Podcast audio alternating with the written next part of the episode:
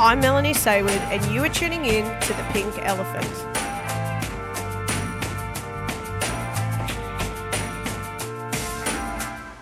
Hey there, welcome to the Pink Elephant podcast, where we cover the most undiscussed issue in the body of Christ today. That despite all we know, it can feel like there is something missing in our faith experience.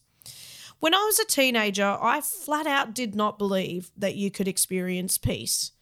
I hear people talk about it at school, youth groups, and of course, when I started attending church. But I just thought it was utter baloney. I, I just did not believe it. And, you know, I don't think I ever verbalized it, but I just remember thinking that, you know, every adult I knew was stressed in some way or another, and usually taking some aspect of that stress out on someone else. Yeah, um, I was pretty cynical. Anyway, now that I'm an adult and I realize how challenging it is to juggle the responsibilities of life, I'm far less critical of those adults I observed when I was young. But I guess the truth is, I also couldn't imagine living with peace myself. I couldn't even comprehend what peace would feel like. I just had so little of it. When I was working on staff at a church several years ago, I remember having a dream that involved polar bears chasing me. I won't bore you with the details, although I know some of you find these dreams quite amusing.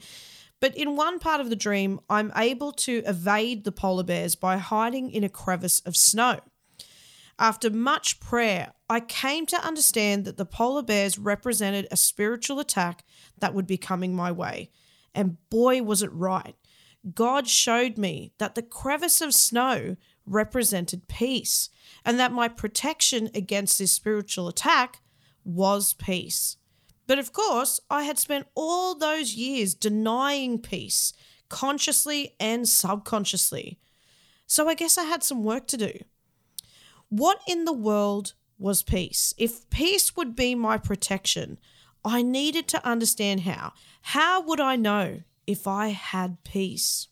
Well, this month's episode is all about what I discovered when I started to dig into the topic of peace. And of course, the pink elephants that surround this topic. So let's begin. One of the first things I did in order to understand and define peace was to look up every reference to the word peace in Scripture. And of course, I found out there was much more to this word than I thought. It is multi layered, it is a multifaceted word. The most common word used for peace in Scripture is shalom, and it's probably the one that we are all the most familiar with as well. And yet, even this word means much more than simply peace, as we would describe peace. But I want to begin at a slightly different place than I usually start. I usually start by just jumping in and defining the word and all that kind of stuff. But I want to start somewhere else. What do we actually think peace is? What do we think it is, not what the scriptures say? When I have heard Christian people talk about peace, I've often gotten the sense that we think of it as calmness or stillness, which I suppose is a component of peace. But no matter how calm I am or still I am, I can't say that I have felt peaceful necessarily because of those two ideas and concepts being real. But I also get the sense by what believers say that peace is like a spiritual energy. It's simply something that the Holy Spirit imparts onto us or into us, and we incorporate it. And certainly when Jesus said, My peace I give to you, there is this implication that peace is received and not necessarily obtained. But I'm fairly certain you wouldn't be significantly different to me in that I've had so many people pray in my life that I would have peace in a specific situation. But I can't really say that it has changed anything. So if Jesus has given us peace and it's primarily received, why don't we experience it more? How many things in our life would be greatly improved if we experienced the peace that Jesus apparently gave us? Therefore, we must go deeper. What are we missing about peace? Let's go back to the original question What is peace? Okay, firstly, the word shalom can mean calmness, it can mean tranquility, and even just quietness, but it also can mean contentment, wholeness, and safety. So, if you want to experience peace, we need to understand these elements of peace contentment, wholeness, and safety. I've talked about contentment at length in episode 5 of season 1, but a brief definition for the sake of this episode would be to be full, to be satisfied. Psalm 23, verse 1 says, The Lord is my shepherd, I lack nothing. Another version says, I lack no good thing. This was not a superficial statement. David wasn't declaring and speaking into being the reality that he sought. He had a unique perspective. He likely said this when he was a lonely shepherd boy. He was satisfied well before he received any recognition, any praise, and any authority. Have you ever had those moments in life where you feel this deep inner joy? This is the exact type of statement you would make in that circumstance. I've had a fair few moments throughout my life where I'm overlooking my backyard, basking in the Saturday afternoon sun with a cup of tea in my hand and enjoying the sight of my daughter playing quietly. And I've thought, this is it. This is all I need. Or maybe it's been hanging out with close friends, laughing with a few chunks of cheese on a platter whilst the sun sets. And I thought, it can't get better than this. I understand what David was saying. He is saying, My heart is full. Yes, we need food, we need water. But when you have the Lord as your shepherd, your needs are taken care of, which means you don't lack. You certainly don't lack all that is good. The Lord is all you need. And you can imagine the kind of peace and rest this perspective would bring to your life if you were to truly believe it. Okay, so that's contentment. So let's now talk about wholeness. Now, this word is so interesting to me because we seem to inherently desire wholeness, but it's actually really difficult to define. Wholeness is like inner wellness, but like it's even more than that. It's it's a wellness and harmony between our heart our mind and our soul. It's like inner unity. Now if you think about it the heart mind and soul can be on a different path in terms of what they want. The soul is a very complicated concept. So for simplicity's sake we're just going to consider the heart and the mind. The heart and mind are not always in agreement. A classic example is when someone is trying to get over a breakup the heart still desires the person. They still desire to be with that person. But the mind is often trying to push the heart to move on. It just wants to get over it, it wants to move forward. And some of the distress experienced by this newly single person is because of the tension between these two parts within them. So, wholeness is this absence of like inner conflict. And we can't downplay the significance of this inner conflict.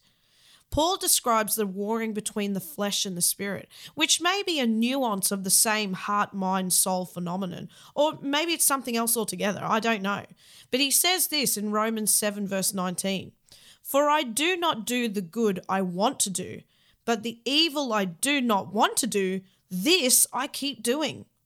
Paul is describing this warring that he wants to do good, but he can't seem to do good. This is what's going on within him and often within us. Then, of course, there are the internal conflicts of unrealistic expectations. For example, perfectionism. Then there's harmful mindsets and belief systems like narcissism, a victim mentality, poverty, or one that Christians ought to be really aware of legalism and self righteousness. There's unworthiness, there's over responsibility, there's people pleasing, and there's entitlement. All of these and many other belief systems that exist can be simultaneously warring within us. These internal tensions don't make us very comfortable. They create pressure. Of course, every person differs in the degree of pressure they can handle, but the pressure is still there when we don't have wholeness. The pressure also often shows up in other ways. It can manifest physically. A very common problem and somewhat obvious one is the way in which stress causes tension in the neck and shoulders. And I think everyone just sat up a little bit straighter when I said that. It often leads to headaches and back problems. Another one is digestive issues. We often begin to struggle with digestive issues in highly stressful situations, but even the everyday stresses have an impact on our digestive health. And then there's sleep disturbance and fatigue and coughs and colds. You know, you can pick up coughs and colds just because of stress. All of this can be symptomatic of internal conflicts and internal pressure. And our attempts to resolve such tension is not usually through a commitment to this, you know, long, arduous journey of genuine open heartedness to some kind of internal reorientation. We usually seek that when the turmoil has reached a damaging level that demands some kind of intervention. Often, the rest of the time, we're seeking momentary relief. And I'm not talking about self medication and the escapisms like drinking and drugs.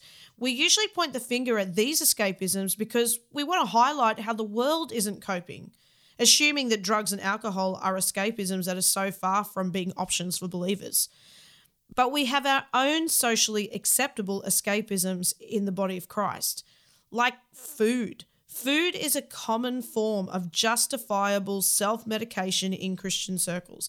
And I'm not even talking about overeating, even just the ridiculous level of self indulgence that we seek on a regular basis.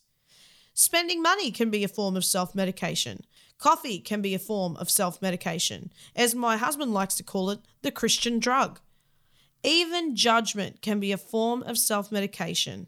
It's a sin that we gravitate to, and big surprise, it makes us feel good about ourselves to point out the foolishness of others. So when Jesus said, My peace I give you, in John 14, verse 27, the statement naturally implies that Jesus has peace, that he has like peace to give. And we assume that Jesus has peace because we agree that he was and is indeed perfect, and it stands to reason that he would have peace if he is perfect. But this also means that he is also perfectly whole. Jesus says this very thought provoking statement in Matthew 12 25. He says, Every kingdom divided against itself will be ruined, and every city or household divided against itself will not stand. In this specific context, he is responding to the Pharisees who suggest that he can cast out demons because he must be a demon himself. But the verse applies more broadly. The analogy works because it's true. A kingdom will eventually come to ruin because of division. A city or a household will not stand where conflict exists. In our modern day terms, you would expect that a company with incessant infighting will eventually suffer for it, or a church that continues to have unresolved conflicts. But it also can extend to our inner conflicts. With all the pressure that could be warring within us, it is unlikely that we will be able to sustain ourselves in the long run. There will always be a form of suffering for such a life. It could be physical, it could be psychological or emotional, it could even be what we have so often described as burnout. And therefore, to prevent burnout, we must pursue wholeness. Now, there's one occasion in which it kind of looks like Jesus is having an inner conflict. When he is in the Garden of Gethsemane, he says, My Father, if it be possible, let this cup pass from me. Nevertheless, not as I will, but as you will. From this statement, it's obvious that there is some aspect of the plan that Jesus is struggling to contemplate. We would guess that it would be the pain that he knows he is about to endure. However, he is completely in agreement, heart, mind, and soul, that he will do as the Father wills. We see that not only from the fact that he says so, but also by the fact that he has done nothing to change the situation. Now, the truth about Jesus' situation is that he actually does have choices. He could run away. In fact, his time at Gethsemane when he's alone praying may have been his prime opportunity to run. He could have attacked the soldiers when they come to gather him. And in that way, he probably would be the Messiah the Jewish people really wanted at the time. He could have used all the power in his hands and demonstrated his position in the kingdom, as the enemy once tempted him to do all the way back in the desert. He could have sought out a much less gruesome death. Like, I mean, it sounds awful, but he could have taken his own life. Anyway, the point of saying all of this is to say that Jesus had options that could have made the cup pass from him. But he didn't do any of it because his heart, mind, and soul were in total agreement that he would not pass the cup of his own volition. that he would go through whatever it was that the Father wanted him to, and that he would always do what the Father had said. This is wholeness, unity in mind, heart, and soul. This kind of unity compels all other outlying thoughts to be submitted and surrendered to the overriding unifying belief, which for him was, I must do what the Father wills. How much do we need this in today's age? Let's now briefly talk about safety. There are a lot of scriptures that talk about safety, and often they speak of physical safety because, of course, they were often at the mercy of nature, where, you know, animals or the elements or, you know, tribes that were barbaric would be, you know, pursuing them. And in the case of David, you know, he was being pursued by this delusional king our sense of safety contributes greatly to whether we feel peace. Psalm 4, verse 8 says, In peace I will lie down and sleep, for you alone, Lord, make me dwell in safety. David has peace because he knows he is safe. Of the promised land, Leviticus tells us that safety was a significant aspect of the appeal of the promised land. It says in Leviticus 25, verse 19, then the land will yield its fruit, and you will eat your fill and live there in safety. The promised land represented a place of safety, a place where the Israelites could be carefree. In this way, peace is the absence of fear that is associated with security. And we desire security. Boy, do we desire security. We don't believe we can be confident until we have it. Even when we have physical safety, there are still risks to relational and emotional safety. In fact, that is probably the more significant risk we experience here in the modern world. Relational safety may be the threat of domestic violence, of theft, of sexual assault, even fraud and deceit and betrayal. It's the kind of safety that involves person against person. This threat can come from anywhere, even those who are closest to us. I recently watched a series called The Shrink Next Door, which is based on a true story of a psychologist, Dr. Ike Herschkopf, who basically took over the life of one of his patients. He was a wealthy business owner, and his, his name was Marty Markowitz, right? It is a sordid tale of manipulation and selfish ambition. You know, Dr. Ike basically successfully baits Marty into cutting all ties with any family members and friends that stood in the way of him vicariously living through the wealth of Marty. There was this kind of life that Dr. Ike wanted to have, and he could only have it by being wealthy. And so basically used Marty to achieve that for himself. Now, this is what I would call a threat to relational safety. And we do have a lot of them today. Relational safety existed in scripture too. But it's certainly what accounts for people's low trust and reservations these days. Because so many of us have had our sense of relational safety broken, sometimes quite early in life. We can't be ourselves for two seconds without someone criticizing and harshly condemning our actions. And the world has gotten so brutal when it comes to this whole criticism thing too. You know, in in fact, like criticism is a valid form of humor. The more brutal you are, the more popular. Now, it may seem harmless to us as observers and we laugh along, but it certainly plants some seeds subconsciously about how safe we all really are to be ourselves. So let's imagine, if at all possible, stop what you are doing for a second. Of course, only if it is safe to do so, okay?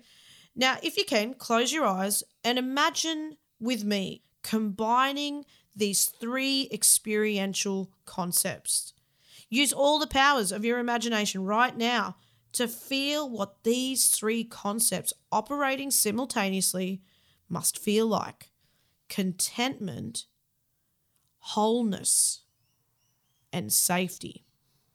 Being content, remember, is being satisfied. Being whole is internal unity. And being safe is secure and even carefree. If you can imagine what all three combined would feel like, then you have just experienced a taste of peace, or at least you have a vision now of what peace is like. That's what is available to us in Christ.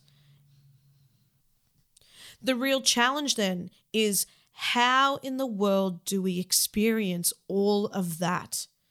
And herein lies the reason for this episode the pink elephant in the Christian world. All right, let's go deeper. Again, Jesus said, My peace I give to you in John 14, 27, which means we can only assume that true peace, the kind Jesus has, is already within us, probably via the Holy Spirit's residency within us. So there must be some kind of obstruction to that peace. If peace is contentment, wholeness, and safety, at least two of those are most obviously a product of renewing the mind. I'm referring to contentment and wholeness here, but arguably, even safety is a renewing of the mind experience. So either we are struggling to experience peace because we A, haven't gotten deep enough to recognize the counterfeits we pursue and accept that prevent us from experiencing real peace, or B, we haven't gone deep enough to understand how the gospel is meant to change how content, whole, and safe we are. And in truth, it's probably A and B. So let's talk about category A. There are many things we often pursue hoping to find peace. Let me give you an example of something we pursue to feel safe financial security. And I fall into this temptation hard and often. The idea is that if we are able to achieve a certain financial status, we won't have to worry about money anymore because money and our financial situation is a really significant cause of stress for people. It's a common reason people divorce. It's a very significant stressor for church leaders, and in fact, might be the real reason there is such a pursuit for numbers. More bums on seats means more money on the offering plate. It's a big reason why people don't pursue their dreams or ideas that could really resolve significant issues in this world. And it's a big reason why people don't give to charitable causes. And I get it. For any person who lives in Sydney who has not inherited great wads of cash or didn't get into the market 10 to 15 years ago, you know that on paper, the likelihood of owning here is pretty much none. So believe me when I say that financial security sounds good. It sounds really good. It sounds like a no brainer, actually. But the whole premise is that finances would give us a sense of safety, as though money is our protector. But when I listen to rich people talk about money, a lot of them will tell you that money doesn't take away the stress. In fact, a lot of the time, it increases it. Now, I'm not rich, but we recently sold our house in Brisbane and we walked away with a lump sum of money that we have never had before. We've never had that size of money before. And we may never see a lump sum like that again. I can't even explain to you the stress it produced in us as a family. We inevitably had to buy things because we moved into a new home with almost zero furniture. But it was like the amount in the bank was inextricably linked to my stress levels. When it started to go down, my stress levels went up. There are rich people who have written songs like Mo Money, Mo Problems. Uh, I, think you might have had to be born in the maybe 80s to know that song. I don't know. Anyway, yeah, we sing along to the song, but we don't believe them. In the case of Notorious B.I.G., who did write that song, Admittedly, a truly confusing song with lyrics that both praised the lifestyle he afforded and complained about money problems. Well, anyway, Biggie had experienced low levels of income in his life and high levels of income, and he still wrote this chorus. He may have very well pursued wealth because he too thought being rich would make him feel safe. And then he was murdered. So, you know, financial security doesn't give us the safety we really desire. Now, if I said this to any of my relatives, besides thinking I'm completely bonkers, they would probably correct me and say, no, no, no, Mel, it's not that I want to be financially secure. I just want to be comfortable.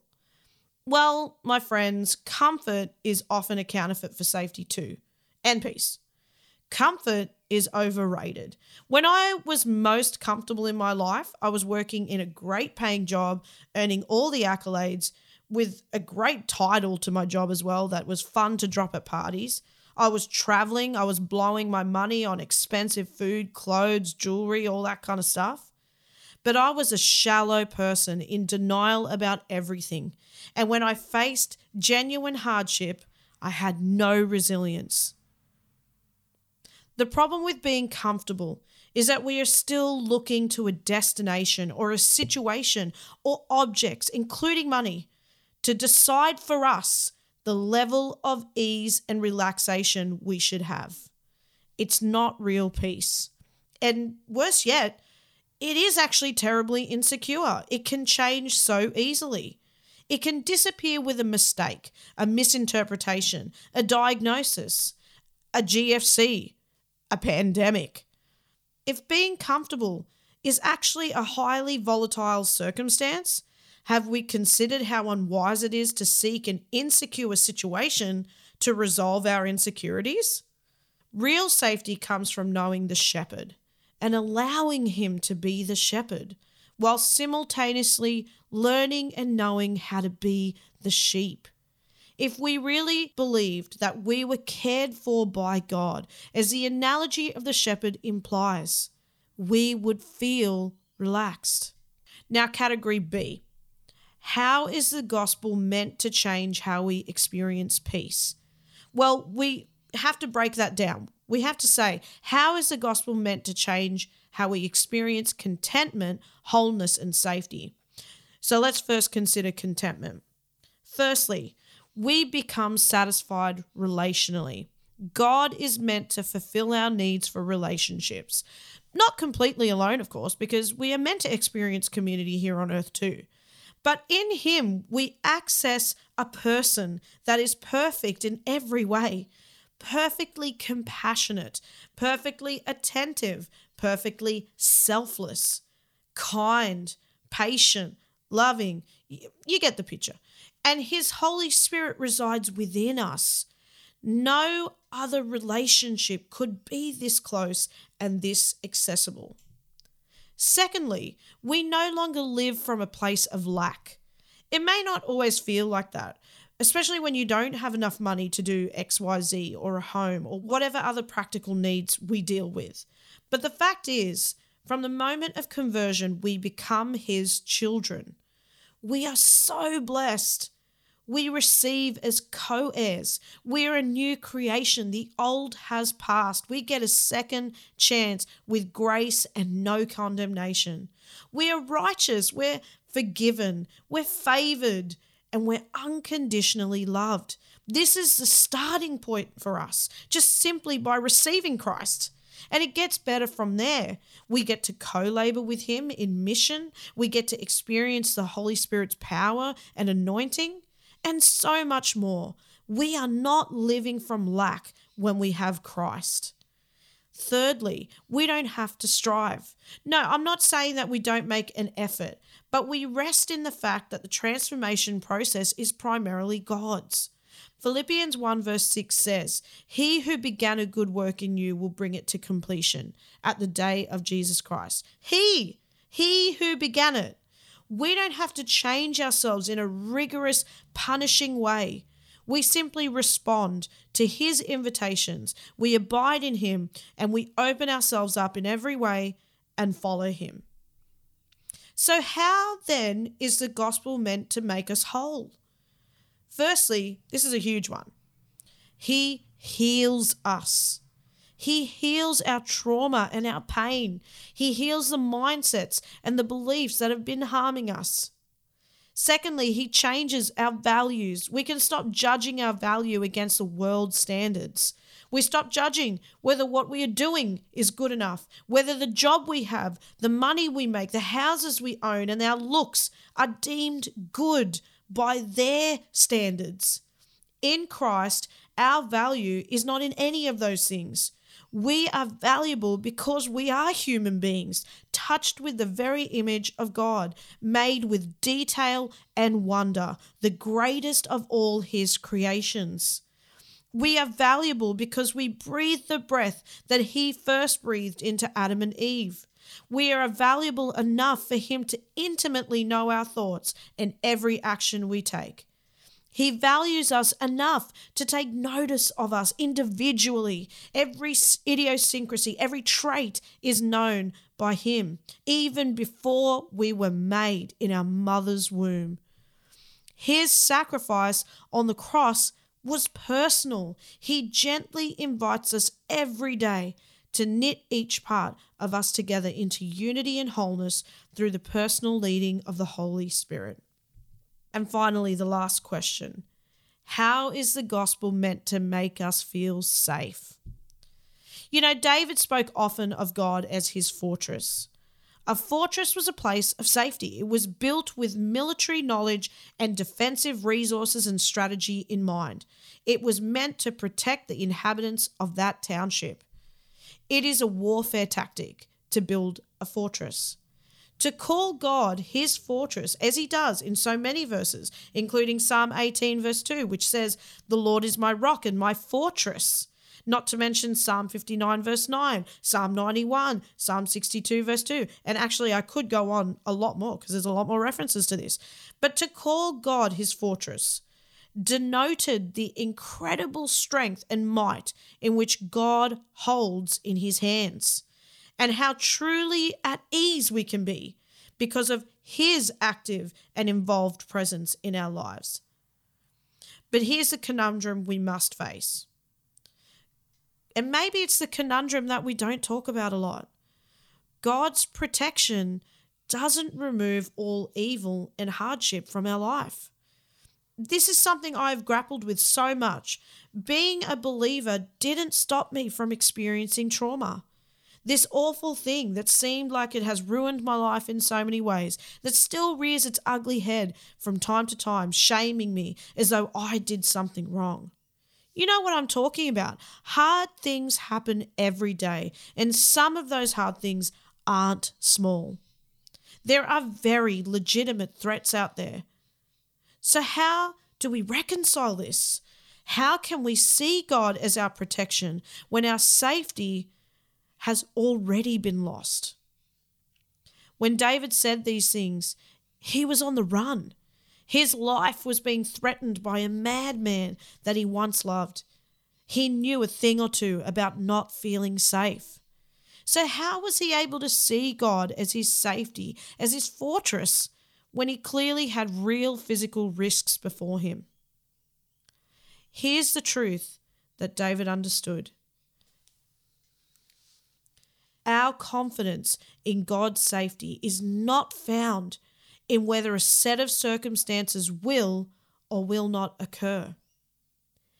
Our safety in God is knowing that we actually can handle whatever circumstance we find ourselves in because of what we have in Christ. When I was a really broken person, I couldn't say this. But now, as a believer who is so reliant on God, and it's not because I'm superior either, but because I've had no choice but to.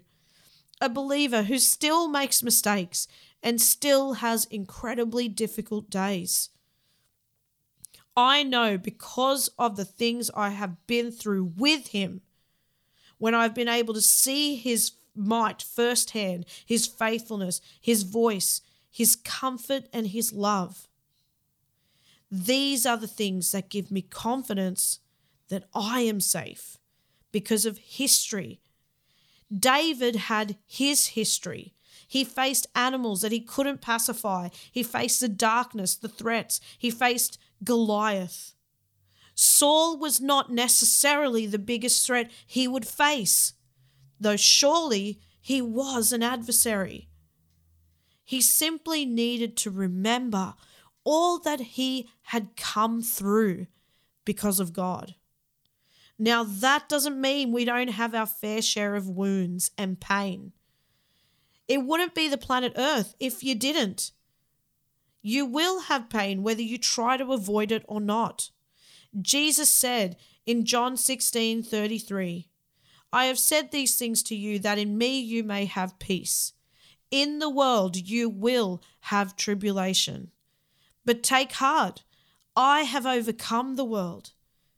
Yes, you will have tribulation. You cannot avoid it. You will have distress on account of this world, its many evils, and the presence of sin. We ought not to be surprised by that. But our courage, our confidence, our safety comes from His overcoming. You know the saying that says, it says something like this We didn't win the battle, but we won the war? Well, it's like Jesus is saying to us I have won the war, so you can win the battle. We don't become overcomers by attaching ourselves to these man made, impermanent counterfeits of peace. We need to get them out of the way, no matter how difficult it is, even though we have used them as a crutch for so long. Believers, I encourage you today do whatever you can to remove every psychological barrier to contentment, wholeness, and safety. Because the peace Jesus has given you is there underneath all the debris, all the muck. It's deep in there, waiting for you to find it and experience it. Thanks for listening to this episode of The Pink Elephant. You can follow me on Instagram, Facebook, or you can check out my resources on my website, meljsayward.com.